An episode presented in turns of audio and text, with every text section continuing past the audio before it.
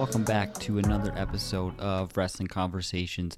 I'm super excited about the interview this week. Uh, today, joining me, we have Scotty Riggs. So, in this interview, we talk about a bunch of different topics, um, including Scotty's time in Memphis, how he got into WCW, um, traveling with um, Lex Luger and Sting, teaming with Marcus Bagwell and the American Males. We talk about Scotty's time in, in ECW and wrestling Rob Van Dam. So, this is a great, great interview. I want to make a note too before we start with that.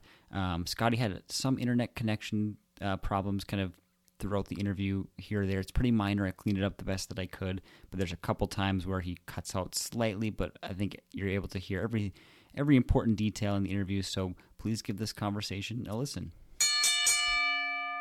Welcome back, everybody, to a very special edition of Wrestling Conversations. Um, joining us today is Scotty Riggs. Scotty, how are you? I'm doing good, Matthew. How are you, brother? I'm doing pretty good. It's a, it's an honor to, to get to chat with you for a bit. So thank you for taking the time. Oh, it's gonna be a blast, man. It's always fun to uh, get together and um, either recall a few memories if you bring them up, or you know, just have some fun chatting about what today's wrestling is. You know, it's it's always a good time. All right, appreciate it. You know, I um I always start probably the wrong way for a wrestling podcast too. Because I know I know you are a, a big Cowboys fan yourself. Uh, yeah, just a little bit. Just a, just a little bit. I'm a am uh, a Vikings fan, and just a little uh, bit. Got a little, got a little ink there. There you go. I can see it. There we yeah, go. I just got that. Uh, uh, my birthday's March first, and uh, it, it, it, came a little bigger than I thought. But um, a guy did that for me for my birthday, and I was like, going okay. And uh, so they better win me a Super Bowl this year or sometime soon for this ink. Right, right, and they're having a pretty good year so far. Pretty good, yeah. I mean, they're eight and three. You know, got a, we got we've been stomping the guys supposed to stomp, but we haven't got the uh, the wins over the big names yet. So hopefully, we'll get that in the next couple of weeks. Kind of tough being in the same division as as as Philly. That's kind of a a, a tall task. Uh, well, Philly's only been good for the past couple years. They haven't right. been like dominant forever like the Cowboys have. Yes, yeah, that's true. I, will give you credit. I, am a I'm a Vikings fan myself, and it's been kind of an up and down year. Uh, so far for goal us. for you. Yeah, goal. Yeah, yeah. It's. I mean, we had a, we've we've had some injuries and we've had a lot of setbacks, but I'm hoping they still have a chance when once uh, Jefferson gets back in the lineup. Uh, we'll see. It's been kind of an up and down year, man. Well, again, you never know how, uh, how the NFC will play out. Yeah, that's for sure.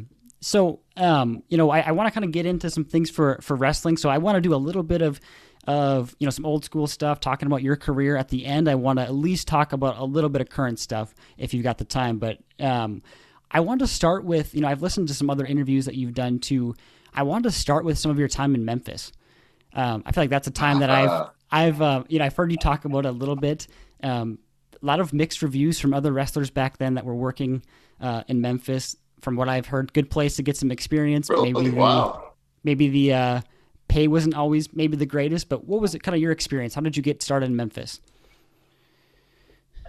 Uh, I mean, it's it's kind of a a roundabout story. Um, I was actually at center stage at a Saturday Night TV taping, and um, of all people, Arn Anderson walks up to me, and um, I just saw him this past weekend actually in uh, in at WrestleCade, mm-hmm. and we chatted about it. First time I've seen Arn in God 10, 15 years, but he had pulled me aside at center stage that day and said, "Kid, you got a good look, you got a great attitude, you got some ability.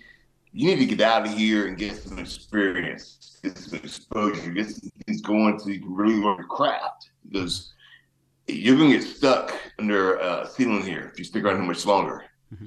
And I was like, "Going, man, you know, I, I was getting, you know, couple hundred bucks a week doing TVs. I was actually working a few house shows here and there as a young guy, blah, blah, blah. They got me, you know, they're booking us and stuff. Not a lot, but just enough, you know, earn some extra bucks for those guys. And um, was actually traveling with Jake the Snake Roberts at the time.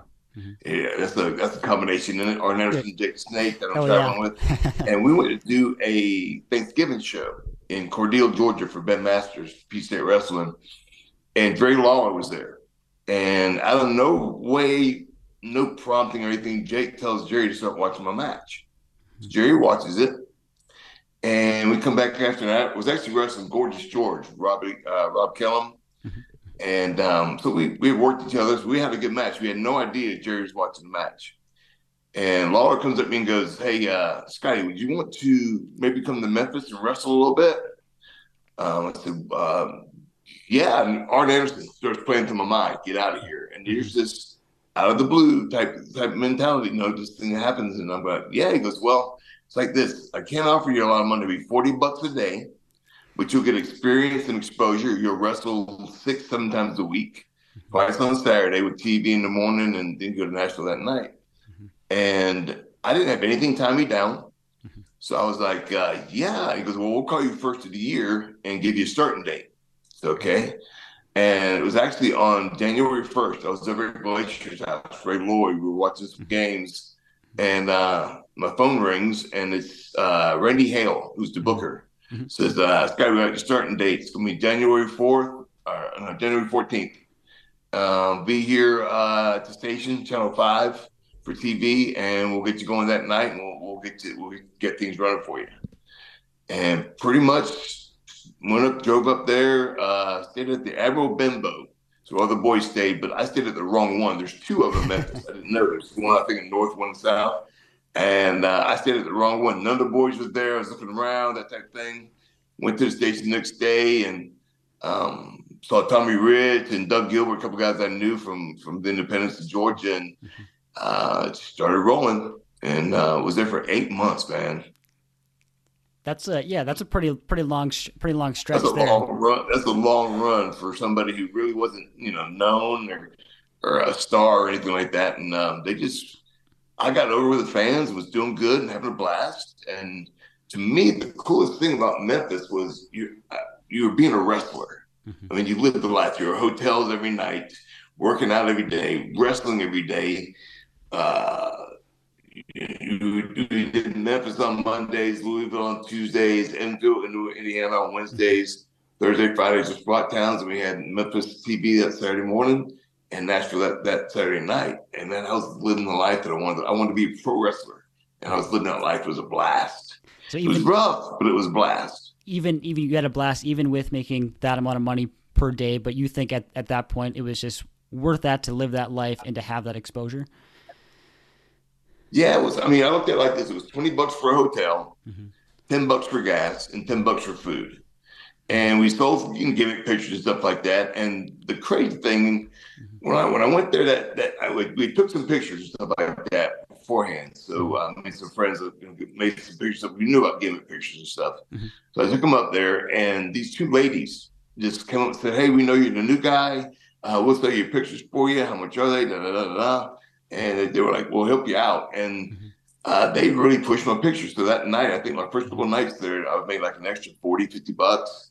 So that was, I was able to eat at Waffle House that night, you know. So, so when you did get on gimmicks, you're able to eat a little bit, you know, and stuff like that. So um, I kind of learned the tricks of the trade as time went on there and just, um, it made it easier. And then also with that 40 bucks you made, um, if the house was up and stuff like that, and if you were maybe first, second, third match, you pay one up a few extra bucks. So you got a paycheck every two weeks. too. Okay. And it, it definitely was a, um, I think I put like 60,000 miles on my, on my, my, my blazer I had. I made less than six grand Oh wow. in eight months. okay. Yeah.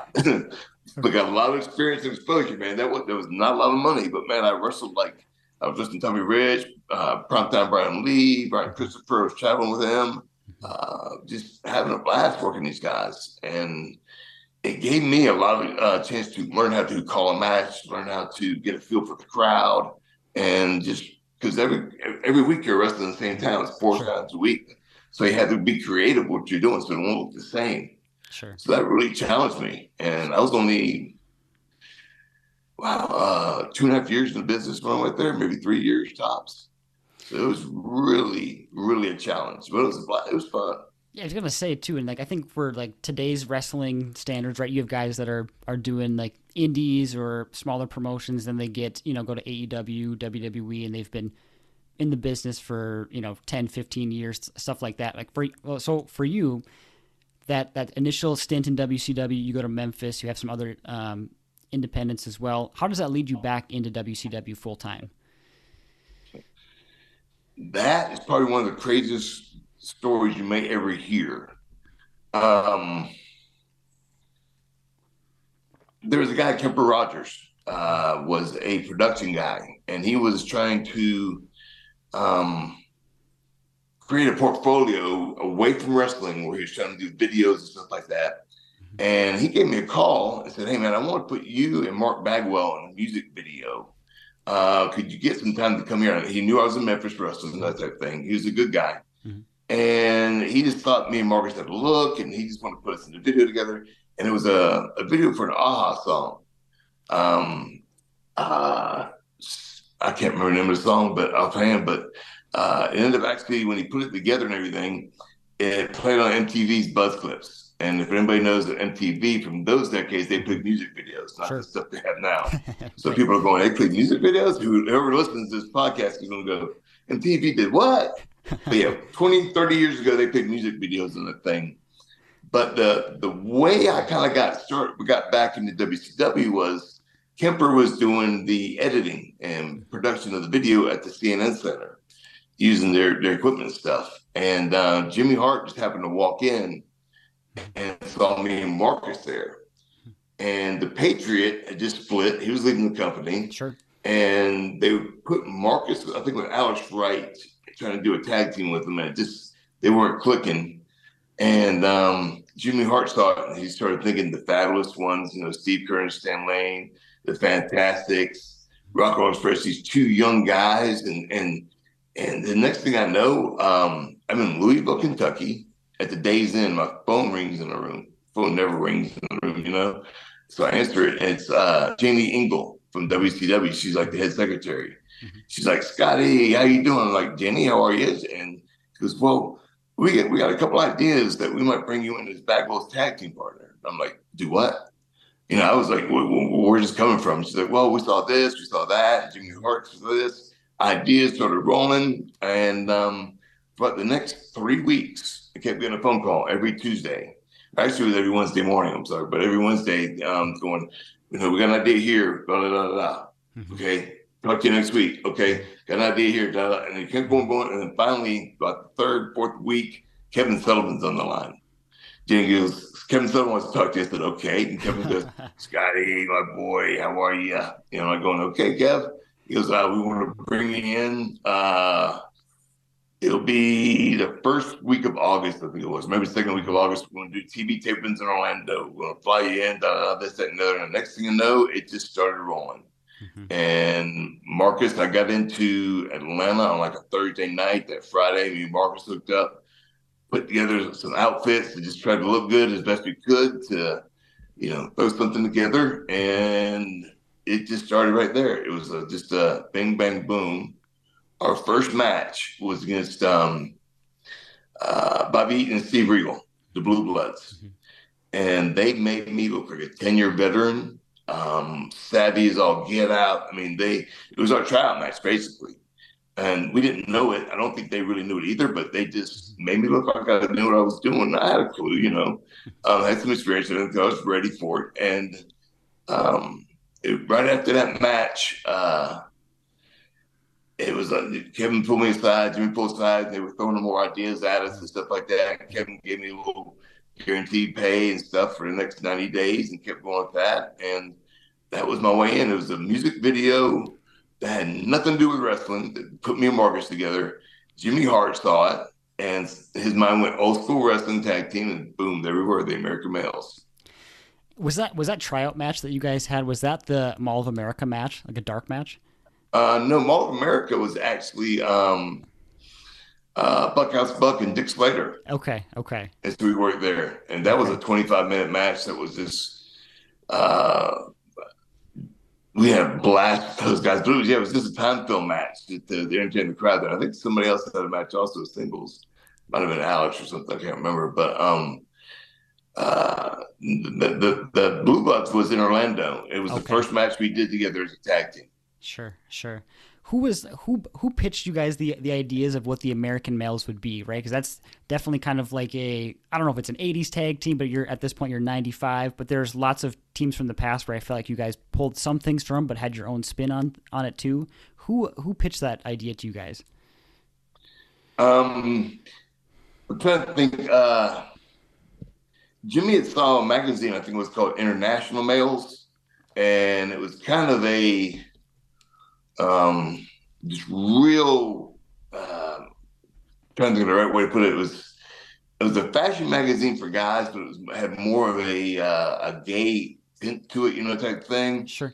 And um, you know, it was real, real effeminate fashion stuff. And he, but he saw the, the title of it, but he couldn't do international because that was a trademark thing. So he just went American males, and it just kind of stuck. It was Jimmy's idea, and but the, all the the outfits, the suspenders, the Z Cavaricci pants we put together, um, the couple other outfits were all our ideas that we kind of came up with, collaborated together. Marcus had some great ideas because he was a fashion guy in a sense. I was just blue jeans and a t-shirt dude.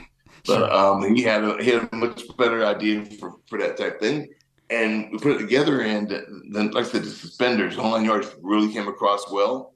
Uh, we had chokers, we had earrings, we had all this stuff. It was like uh, we get in the ring, we do our entrance, and all of a sudden we're doing, taking all this stuff off. and Nick Patrick or the other, and one of the referees go over there going, guys, I told you for you to hurry up.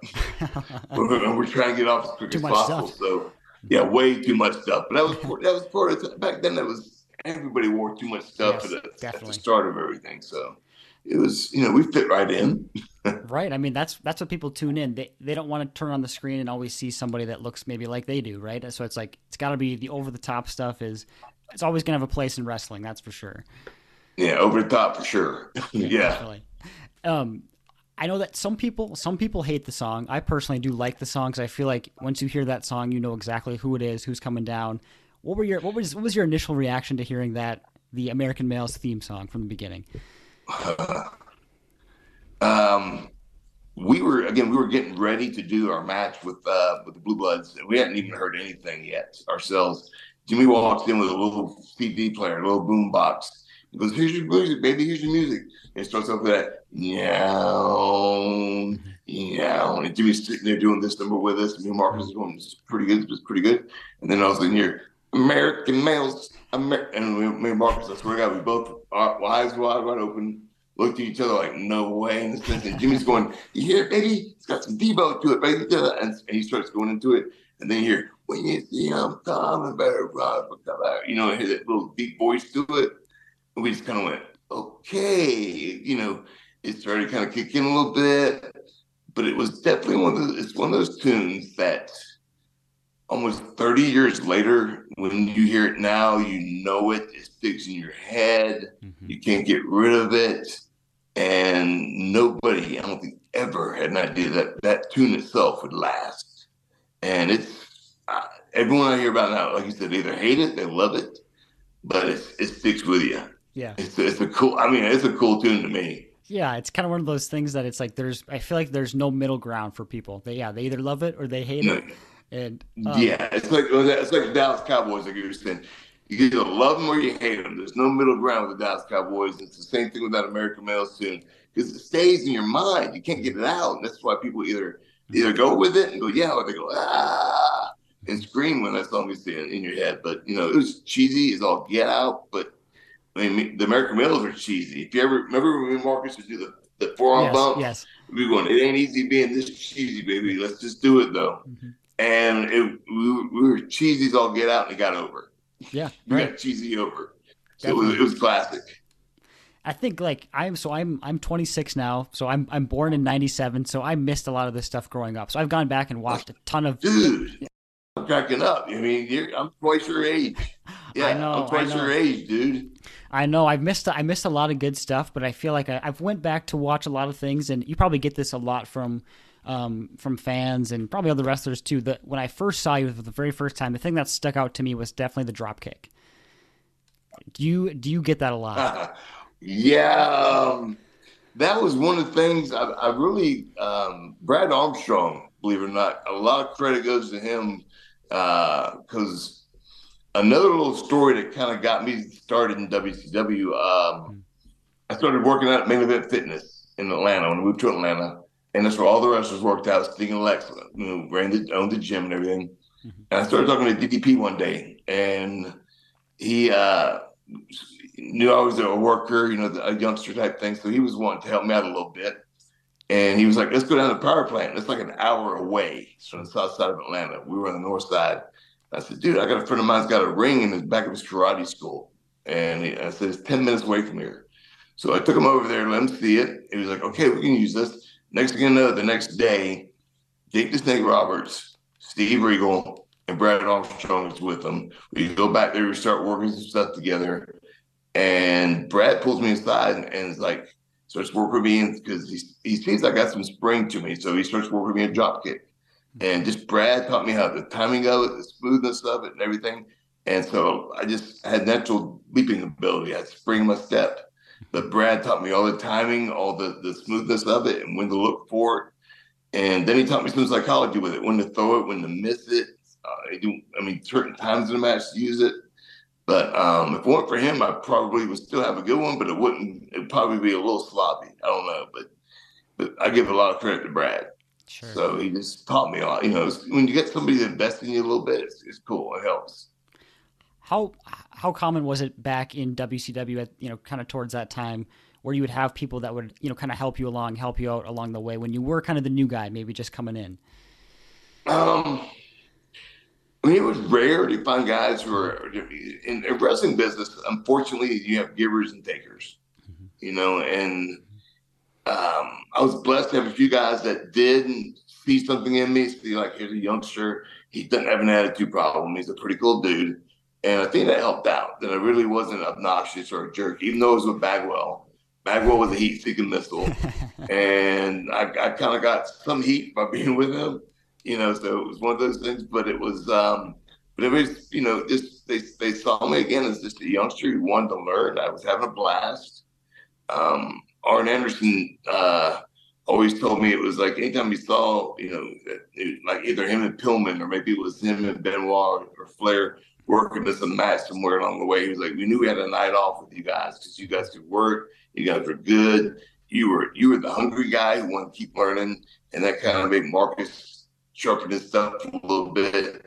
So um, we, we, we, me and Marcus built off each other a lot. Again, I caught some of the heat just by being his partner, but um, uh, just guys at, at, certain times are just really work with you. It's like um, our first match, uh, really for it was um, uh, Fall Brawl '95. We worked the the main event show with the Nasty Boys, mm-hmm. and we started the match off, and Jerry Sags locks me up, throws me in the corner, starts to hit me 22 unanswered punches and kicks, live rounds. I'm going bam, bam, bam, bam. What the heck is going on? You know, he's boom, boom, boom. I mean, I'm I'm a youngster, had no clue. And all I hear is him yelling, I'm welcoming him to the company. And I was like, yes, I just, my head was throbbing already. But he told me afterwards, he goes, Yeah, um, a couple of the guys, Arn and Kevin Sullivan and Ric Flair, buzzed me and said, Light up the kid and see what he's got. You know, and um, it was a little test to see what would happen. And the fact that I took it and kept going and just acted like it didn't phase me, mm-hmm. Jerry said, well, went up to him afterwards and told him the kid's good. He's good in my book. He took it like a man and kept going. And so that was my way of uh, welcoming me to the company. But it was also a way of testing me a little bit, which was kind of cool to know that the, the older guys wanted to see what the youngster had. I could take some shots and keep going in the match and not like lose my cool or anything. But I did catch him later with a drop kick right in the mouth. That was the one thing I could do. You know, I could either put a drop kick in your chest or I could put it in your mouth. And I did catch him right in the mouth with it. And um, uh, I, I, we really didn't talk about it, but I knew it yeah. when I hit him. But uh, he didn't like go, "Hey man, what's that drop kick for?" I, I knew what it was for, but you know, he just no, I just I was right, like, right. yay, got right in the mush. Glory speed. It was good though. And back at that time, and I've heard you talk about this kind of some over other interviews that you've done. Um, you traveled quite a bit with with Lex and Sting. Is that accurate? Yeah. Okay. How did you get How did you get linked up with those two guys? Uh, Marcus uh, of, of, all again of all times. Um, the way it works is kind of really goofy. Um, you know, that first Nitro, nobody knew Lex was there, and he was the big surprise guy that came through. They Lex and Sting going to gym together. When Lex was up in the WWF, Marcus and Sting became friends. They were trained together, traveled together. So, and then all of a sudden I come in. So you got me and Mark, Sting, and all of a sudden Lex comes up. So there's already a threesome in a sense of Sting, Marcus, and Lex will be traveling together. I'm the greenhorn rookie who, because of with Marcus, all of a sudden I'm traveling with two of the top names in business, Sting and Lex. Mm-hmm. Mm-hmm. I'm driving everywhere. Um, I'm the you know I'm, I'm, the guy boom boom in directions on my nerves, and so that was my way of just becoming friends with them. And it took a little bit of time, but um, again, the, the, the heat or the goodness of Marcus, you know, you, you take your balance with him being his partner and everything. And that was one of the, the, the perks of being a friend of Mark, being his tag team partner and his friend was I got to be buddies with Sting and Lex. And we started playing golf together. We worked out together. We ate together. We stayed in hotels and stuff. And just was blessed to develop a friendship and, and travel with those guys. Mm-hmm. It's great. I didn't expect it. I mean, I told Sting a funny joke about uh, it was like 1990 when I was playing college football. We had gone to the Omni to uh, watch the matches. A couple of us rode, rode over there, and um, I'd actually got Sting's autograph that night. Oh, nice! And here I am, only a few years later, riding on the road with him. And I told him, I said, dude, uh, you want to hear a funny one? I said, I got your autograph a few years ago. And he started laughing. He goes, I would not have told me that story. now I got ammo. He really didn't use it against me, but he could have. He could have pulled it out at some point and nailed me with it. But um, it was just, it was just one of those weird things in life where you know here I am. All of a sudden, I'm, I'm a total greenhorn, and with the two of the top and the biggest names in the business at the time. Yeah, I think something that stood out to me uh, from when I listened to a couple other interviews that you did. You shared a story so I, I already know this one, but I, if you if you're okay with sharing it, I would like you to share it here, just so anyone listening to this can see this or to listen to this too. So it was when I think it was you and Marcus were staying at a cheap hotel. Lex came in, saw where you guys were staying, and said, "You're not staying somewhere like this again." Um, and then there was the the condo that came after that. Yeah, that was one of those times where uh, it was it was the Orlando TV tapings, and at one of the it was a Days Inn, I think it was, mm-hmm. and it was like twenty five bucks a night for for a room. So it was basically twelve fifty each is the, the the deal they gave the wrestlers there. And Lex came to pick us up, take us to the gym. He walks in the door and goes, he looks around, goes, "I'm not coming to this hotel again. Pick you guys up. This and you guys are not staying here anymore." So the, you know, the very next trip we had, we stayed there that time. The next month we went down there. I think it's every three months. He had booked. He got a three bedroom condo on the golf course. Mm-hmm. Sting stayed at the Marriott itself. He, Lex got a three bedroom condo, and he took care of it all because he's like, he goes, I'm not going to be seen at this place. You guys are traveling with us. You're not going to be seen at this place either. So the next thing you know, we're seeing it's Lex being Lex you know, and we just said, okay, we're all along for the ride. And I just, I was always a driver, so that was my thing. But um, yeah, it was one of those deals where uh, um, it, the funny thing about Lex is he was, he, he, was a giver, but he never, he came across so smug. He, and it was just him being him. But you step back and went, wow, is he doing this out of niceness? Or is he doing this because he doesn't want to be seen there? Right, right, right. Yeah, that's, that was the thing. He, he, he could be either way with him. But uh, but I think I mean, he was he liked us. You know, uh, the first time I ate dinner with those guys, they ate fast, big bites, da, da, da, and I'm, i was a slow eater. And Lex was like, "This kid, he can't make it with us. He, he ain't gonna, he ain't gonna, he ain't gonna last."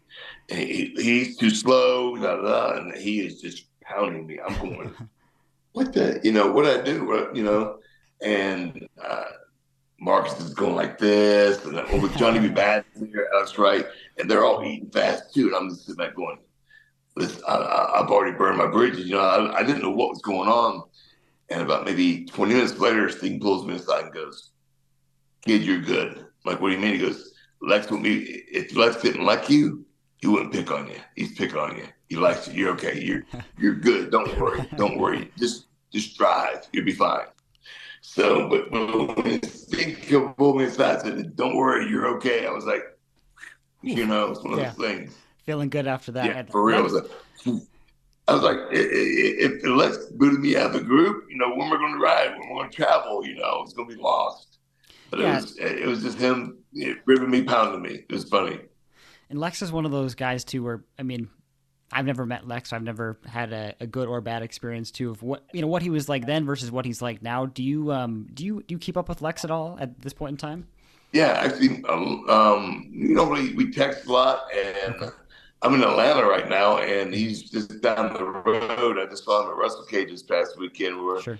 um we, we we he was in Buffalo for a while, you know, up there with his family, and stuff like that. After you know, he had that he had that stroke, that he had that that uh, paralyzed his body a little bit. Yeah. But um, we always would. Uh, there's a couple guys. That, again, I was very blessed. Mm-hmm. To Alex Wright is the guy I keep contact with. He knows he's in Germany.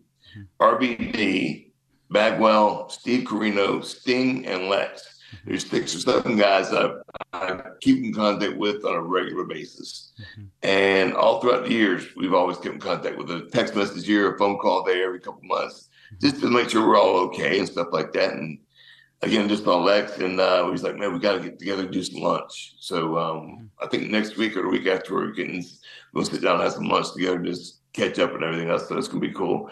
But again, just very blessed with, with some of these guys that, uh, uh, was have been able to maintain a friendship. Mm-hmm, mm-hmm, definitely, and you you mentioned and that Lex you, is one of them. And you mentioned that you see Marcus, you know, quite a bit. He's done a lot of work in the last couple of years to, you know, make some changes, and that's been, you know, very public stuff. How is um, how are things going for Marcus? He's doing really, really good. Um, uh, we got some things in the works for uh, um, as doing the American males to do his conventions and stuff like that. Sure. So we, so it's going to be really cool to do because we haven't really done a whole lot of stuff together. He's always been mm-hmm. buff, or I've done like Scotty Riggs with the American, or just myself, or mm-hmm. like uh, the flock version of me with the eye patch and stuff. Mm-hmm. Uh, but this is the first time we, have got some things coming up next year. We might even do, I think, uh, WrestleMania weekend as the American males up in, up in Philadelphia. We've got some things in the works, which would be really cool. But um, he's doing really, really good. There's been a few things out there that says he's messed up, he's done this, but he's actually 15 months sober awesome. and just doing really, really well. So whatever's you know, there's some things that happen along the way that, but it has nothing to do with with uh, losing his sobriety. He's he's grabbed onto it. He loves being sober. He's happy. He's content and everything else. So uh, he's doing really good. It's, it's been good to be back around him for a while um, and just catching up and working out together. He helped me with my diet. I've helped him just with his encouraging with his sobriety, and it's been a, a shoulder for him. Mm-hmm. He's been a, a, a guy that like for me to get back in the gym, get back in shape again. So um, it's just again good to have a friend. You know, we were cheesy back then. We're going to be cheesy now at 50, in our fifties. So it's good. That's awesome. Um, so when when you and Marcus split, at that point, I'm not sure whose call that was. Do you feel like the American males at that point ran its course, or do you feel like there was a lot left for you guys to do at that point? Um, I don't know. I mean, there could have been a few more things that were going on because there were a few more teams that come into WCW at the time, but we couldn't. We kind of got a little lost in the shuffle of um, what was going on. So like Steiners were there, the Road Warriors, all those guys, but um I know like Marcus had always been a part of a tag team for the longest time. Mm-hmm. And we kind of were doing the thing where we kept screwing up matches and somebody costing a win, somebody losing, you know, by being klutzes or things that are happening. They were trying to tell a a bit of a story of who is going to be the bad guy, who's going to mm-hmm. turn, who's going to do what. Mm-hmm. And nobody, we were trying to make it so nobody knew. And um, uh, that's when all of a sudden the NWO stuff started with Hall and Nash, and it was in. I'm pretty sure it was in Lakeland, Florida. Marcus is sure it was Salisbury, Maryland, at the Nitro, that uh, we were going out there and do some klutzy thing again with I think with him against Steve Regal, and um, that's when uh, what was it? Um, Bischoff did the uh, okay, you know, thirty days to start. Yeah. During your contract over or join us during the NWO type thing. Mm-hmm. And Kevin Nash that night said, Marcus, you want to join the NWO? And Marcus was like, Yeah. and so we actually sat down and I said, dude, and, and I, again, we were best, we were really good friends then. I said, dude, this is a chance for you to break free, to do something completely different because he's already been there for a number of years mm-hmm. as this young baby face, this, that, and the other. And, and he was getting in a bit of a rut, even though he was in a tag team rut. Mm-hmm. And it was a, an opportunity for both of us because it, it, gave us kind of a feud together and a chance for him to break out. And that's kind of what happened. Um, a chance to, when he became buff. You know, the, the funny thing is, is he's known more for buff than anything else he's ever done. Even the Marcus Alexander Bagwell from the past, yeah. kind of, you know, that that got way left, and now everybody knows him as buff. Hmm. And if it wasn't for us splitting, that would never have happened. Hmm. So I mean, that to me, I'm thinking here's a great way that he got better in business I got different experiences in business too out of that, and and grew in a character and had fun with it, doing a Flock, and then my run to ECW even when I left uh, WCW. So um, I started that we run our course, but it was also time for a change for us. It was definitely was what are, what are your thoughts on the like the, the NWO kind of angle as as a whole? Obviously, like business wise, things went up at that point too. I know some guys in the past have expressed like frustration if you weren't in the group, kind of how you were booked at that point. What were your thoughts on the NWO kind of as a whole? Um, dude, that completely changed the business in a sense for at least for WCW, and mm-hmm. and even made uh the um, WWF step up. You know, have to you know turn their stuff up a notch, Definitely. DX, everything. So everyone got really, really hardcore on their, we gotta get this get that done. And it was a, a, huge spark. Like when they jumped us all in the uh, uh, that parking lot, um, or the, the dressing room area, when Hall and Nash was beating everybody up, and there was like a third guy. The guy got laid out, Marcus got laid out, Arn Anderson got laid out, Rey Mysterio got thrown into the side of the right, trailer right, and stuff yeah. like that. And so that that was a big thing that nobody knew what was happening with the NWO, and it was just a huge drama. The the the, the, it just sucked people in, and so it was a great time to be a part of it. Um, I saw it as a as a good thing because uh, it, it it just gave so much to what was going on. That eyes tuned into us every week. More eyes were being tuned in us, and it just business grew and contracts got better, everything got better for us. Mm-hmm. And I didn't see anything bad about it. And I gave him a Marcus turn that gave me a great angle with him. Mm-hmm. The first NWO sold out pay per view. Then we did a strap match afterward. And so it was something that, that made me get better, made Marcus get better. And it, it just, it made, I, I was a fan of it because it just made the business better. It made wrestling fun. We were having a good time with it. I saw guys who didn't like it because they were like they wanted to either be a part of it or they wanted to be somewhere in the mix, and they weren't. There wasn't nothing for them. Mm-hmm. So there were some guys that were a little, you know, you're gonna have that unfortunately. But there's, you know, it's it was uh it was a blast to me. It was fun. So after you leave WCW and then get into ECW, how did that all take place? Was that from your like previous, you know, friendship with with Rob? Because you guys had worked together prior to that in like 90, I don't know if it's 93, 94, some sometime around then I think, but Yeah, um me and, and Van Dam started wrestling some shows somewhere like uh my first wrestling match ever was February 6th of 1992 mm-hmm. and I was still in college uh, just got done playing football basically, and then graduating from college in April, uh, a few months later, and started wrestling and started getting booked on a few other shows as time went on. That's when I met Van Dam was like in '93, mm-hmm. and we just became instant friends. And he was really doing well in ECW at the time. I finished up with WCW and they wanted to give me instead of putting me on a contract, they wanted to give me a nightly deal, and I was like, uh, "Well, how many? You know, what's the money?" and how many dates am I guaranteed?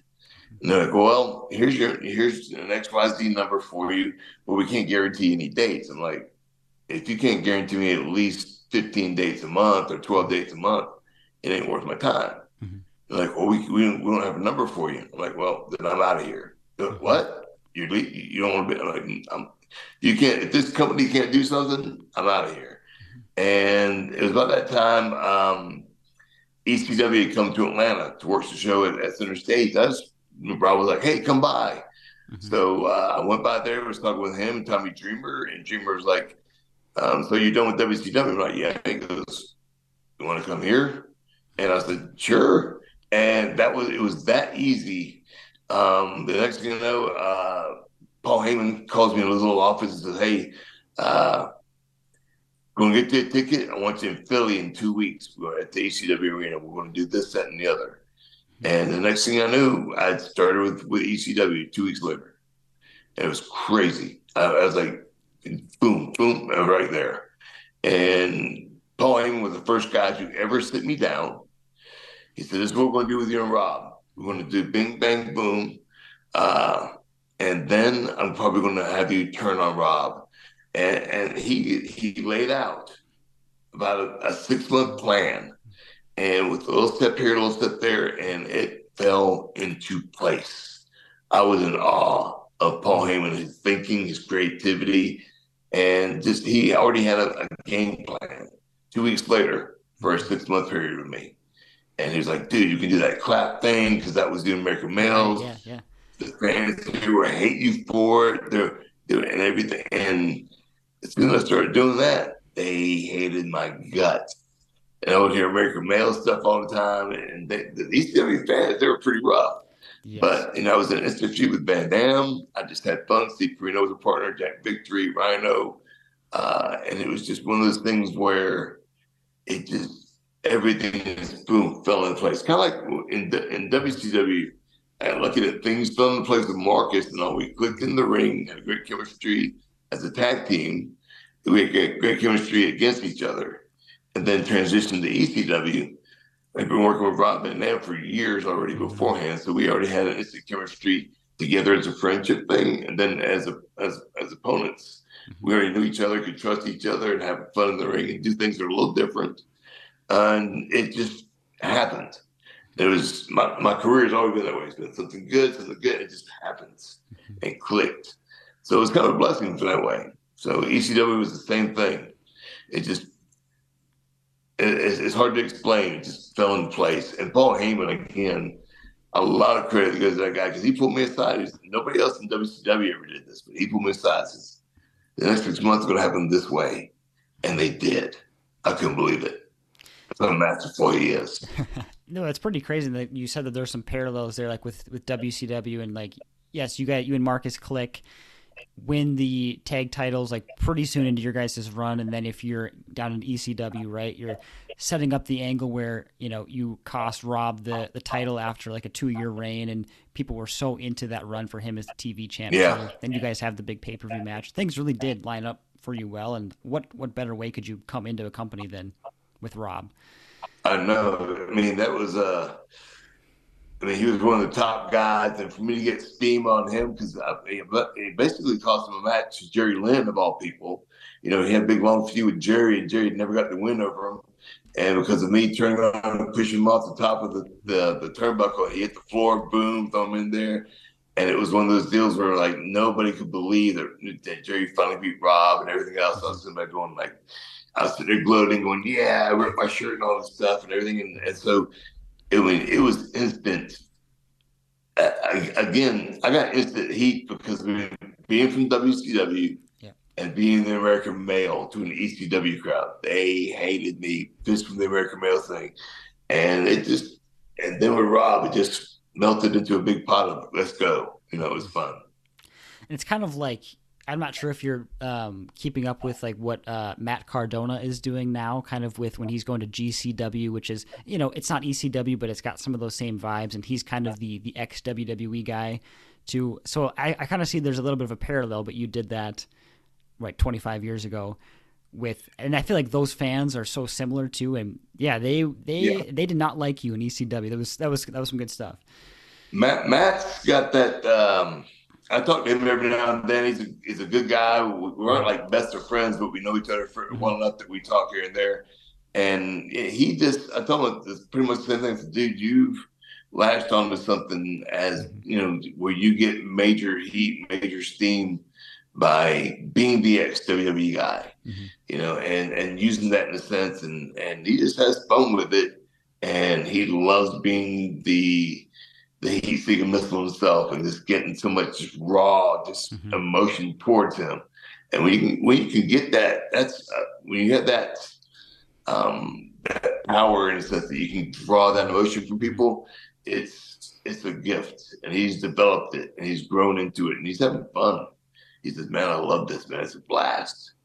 And he's doing pretty well. So it's like, dude, run with it, run with it. He is, and it is kind of a thing that we did, but um, uh, it's a lot of old things always become new because you know you see, you see something from years ago that nobody does. You draw it into it now, and make it part of you, and fans like, we've never seen that, and it's like, yeah, we have. We just didn't know it yet. Right, right, exactly. Um, how much at this point are you are you keeping up with with uh, current wrestling at this point? Um, I have fun watching some of the stuff. Uh, WWE, uh, got some some talented guys. I mean, it's incredible. I'm loving what Cody's doing there. Yep. I talked to him not too long ago. I was like, dude, it was so fun to watch you when you when you left there. I said, man, you went to New Japan, you worked in these here New Japan and New York, you were just having a blast mm-hmm. wrestling and perfecting your stuff. And then when you go back there to WWE, you knew who Cody Rhodes was. You knew how to masterful it. And AEW has run there. Mm-hmm. You just created a whole new thing. And he was like, exactly. And he goes, I'm having fun. I'm in control of everything. I understand everything, the business now better. And it, it's it, it's a major production up there. Is the one thing that's different. Yep. They are a TV show about wrestling. Yes, yes. And yeah, I mean that's but this, their production is amazing.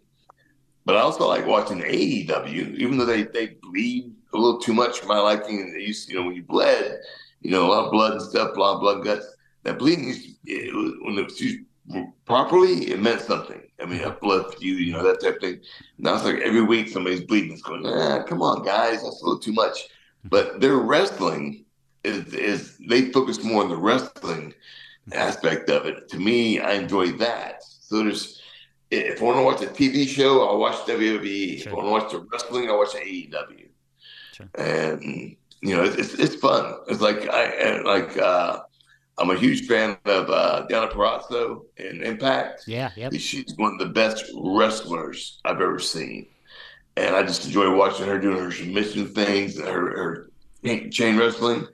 So I mean, there's little differences along the way that you find some talent. And you just go, man, they do. I love what they're doing. Yeah. And there's some other talent. You go, that's way.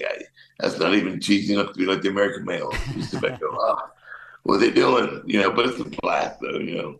I get entertained by it. Yeah, and it's I think it's a I mean there's I think at this point there's we're kind of to a point where there's lots of options again where it's not just okay, it's not just WWE like yeah, you've got AEW, you've got Impact, you've got New Japan. I feel like American fans are more up to date on what's going on and you know some of those other places as well. So I feel like it's a fun time and we're starting to see more jumping back and forth, which I feel like as a fan is always fun. And i feel like when you can tell the the guys and girls are having fun like as a fan that's something that's like that comes across the tv set where it's like okay these people are enjoying what they're doing. This makes me more into it for sure.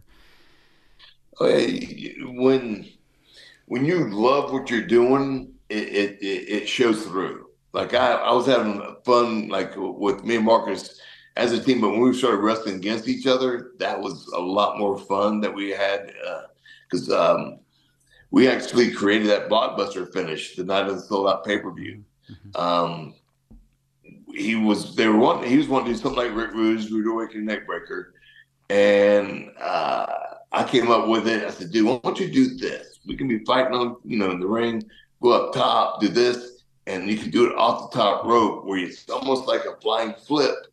into a rude awakening was what it ends up being like a, a neck breaker. Yeah. And we actually did it in the hotel room from one bed to the other where you Oh, flipped over and comfy okay. with it. And that's kind of how we put it together at, in the hotel room. And um, the funny thing is, I, I didn't remember this, but uh, we were talking the other day. I was like, dude, you know, Disco Inferno actually named the name, gave it, gave it the Blockbuster name. And I forgotten that. I was like, that's right, that's where it came from. So I created the move. He gave it the name. Mark perfected it. And it's incredible to watch. 25 years later, guys are using it now. It's still Oh, called yeah. a blockbuster. A move that we created is being used. It's still being used now. It's kind of like Jake Snake creating DDT. Yeah. You know, so to be a part of something like that, for a little bit of history, it's just really cool to look at it now That's and and it's just like I said, guys having fun with it, guys enjoying it, and, and it shows to people mm-hmm. whether you're watching it on TV or you're watching it ringside. When guys are having fun out there, it, mm-hmm. it, it just it gives a great energy that the fans they get enveloped into it. Definitely. Well, Scotty, you've been very gen- generous with your time. I want to make sure I, I uh, get you out of here at a decent hour. But before we go, where can where can people find you? And um, whether you've got conventions coming up or things on Twitter or Pro Wrestling Tees, anything like that, where can people find you and support Was it you? Twitter or is it X now? You're right. You're right, X. I'm, I'm not used to. I'm not used to saying it. I'm, I'm not. I'm not used to it either because everybody I know still calls it. Hey, are you on Twitter? Um, yeah, I'm on. I'm on Twitter, X, whatever you want to call it. Uh, Real Scotty Riggs, and that's where I spend most of my time talking about my, my Dallas Cowboys or wrestling or something here or there. Uh, um, I got Instagram, which is also Real Scotty Riggs, and I'm not a big picture taker, but I'm trying to do a few more things in there to have a little fun with it. But um, uh, that's pretty much my social media. And when, when things are coming up convention wise, like I said, we just did, uh, I just did a big event in New York a couple weeks ago Mhm. and just did Winston-Salem for WrestleCade this past weekend. And working on a few more things for the start of next year. So uh, just look at me on my Twitter, or my Twitter, my ex, Real Scotty Riggs, and you'll get the uh, the the layout of what we got what we got set up. Like I said, Marcus and myself are trying to get the American males out there a little bit more to have a little fun with that. Um, give the fans that that uh, that song get stuck in their head, and you know, just get out there and and redo it because it's been. I had about a ten to twelve year layout layoff in between one I did to the one I've just done now. And so it's going to be fun to get back out there and be seen again and have fun with it again. So, uh, yeah, just keep up with my Twitter and you'll see where we're going to be at soon. Awesome, awesome. Well, thank you so much again, um, Scotty, for taking the time to do this interview. It was a real pleasure to meet you, and I wish you uh, wish you guys all the best. Matthew is a blast, brother, and uh, I'm still tripping out. You're you're you're half my age. You're 26, you know, right? 26, right? 26, 26. How old are you? yep. 26, yep, 26. 26. I mean, I'm 56 years old. You know, I'm an old, I'm an older cat. I'm 56, but you know, I at least still got the guns going. So I was gonna- I was- on my side. I was going to mention that Uh, earlier. You look like you don't look like you're 56. You're in, you're in really good shape, man.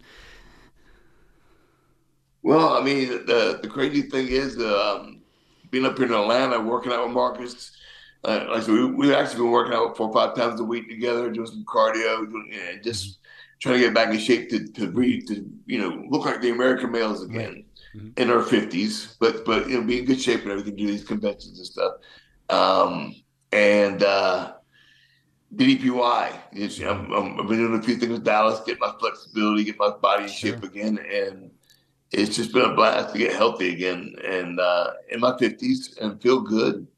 Uh, just turning back the hands of time. You know, uh, RVD and I keep in contact a lot and just uh, inspire each other to do some things along the way. And uh, whether it's empty stomach cardio first thing in the morning, um, just a little thing. I challenge Rob. You know, he's there in, in Las Vegas. I'm in Atlanta. Mhm. We always weird hours texting or our phone call. I'm like, dude, try this. And he's like, well, you try this, and you try. You know, we go back and forth, and then we, we have fun with it.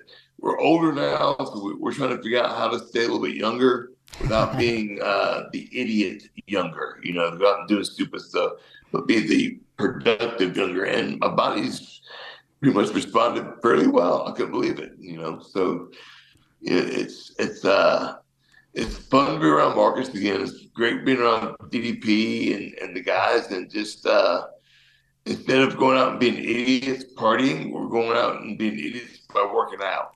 Hey, there you go. That's a so good switch. At 56, you know, we're, we're at 56, yeah, to switch around and fit through there. We're, we're just getting great shape now at our age and just having fun with it again. It's making life good. So, yeah, um, got the guns back. So I can't, I'm not going to complain. You know, got a few people going, dang, gum, Greg, you're looking good. I shaved my beard off.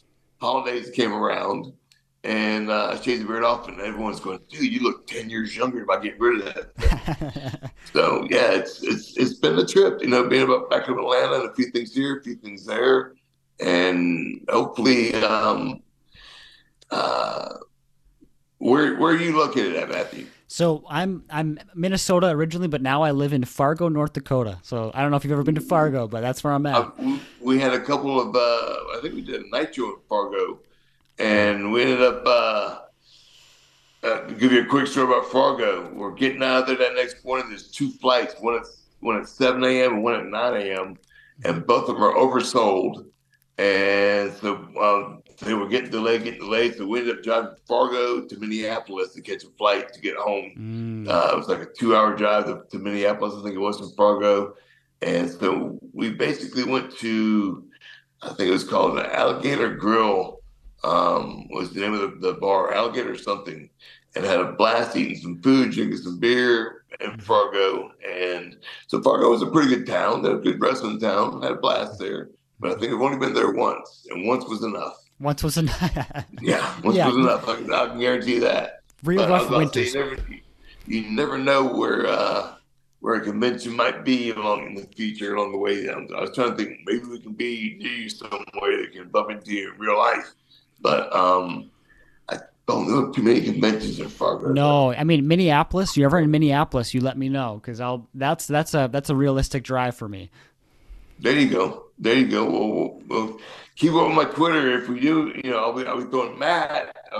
you know, Matt, look at us, da, da, da, Minneapolis brother. You know, so look for it. Look for it. If it happens, I'll let, I'll definitely let you know. But um, we're working on a few things to get out there, so uh, it'll, it will be uh, like I said, I know we're, we're working on a few things before and even at WrestleMania, that long mm-hmm. week they have out there to do mm-hmm. conventions and stuff. That will be a blast to do. Um, mm-hmm. so uh, just be on the lookout for it. And uh, it was definitely a blast talking to you, Matt. Um, you, again, you're half my age, and you, you actually knew some stuff of my past. So I appreciate you kind of digging in there to make our conversation good. It was cool. Absolutely. No, I appreciate it. Yeah, it's something I, um, you know, there's lots of good wrestling now, but I, I do like a lot of the wrestling from the past. So um, I already knew a lot of stuff about you, but I had to, you know, research a couple things here and there. But um, again, honored to have you on, and thank you very much for taking the time. Man, it was definitely a blast talking to you, dude. Very cool. Awesome. Thanks, Scotty.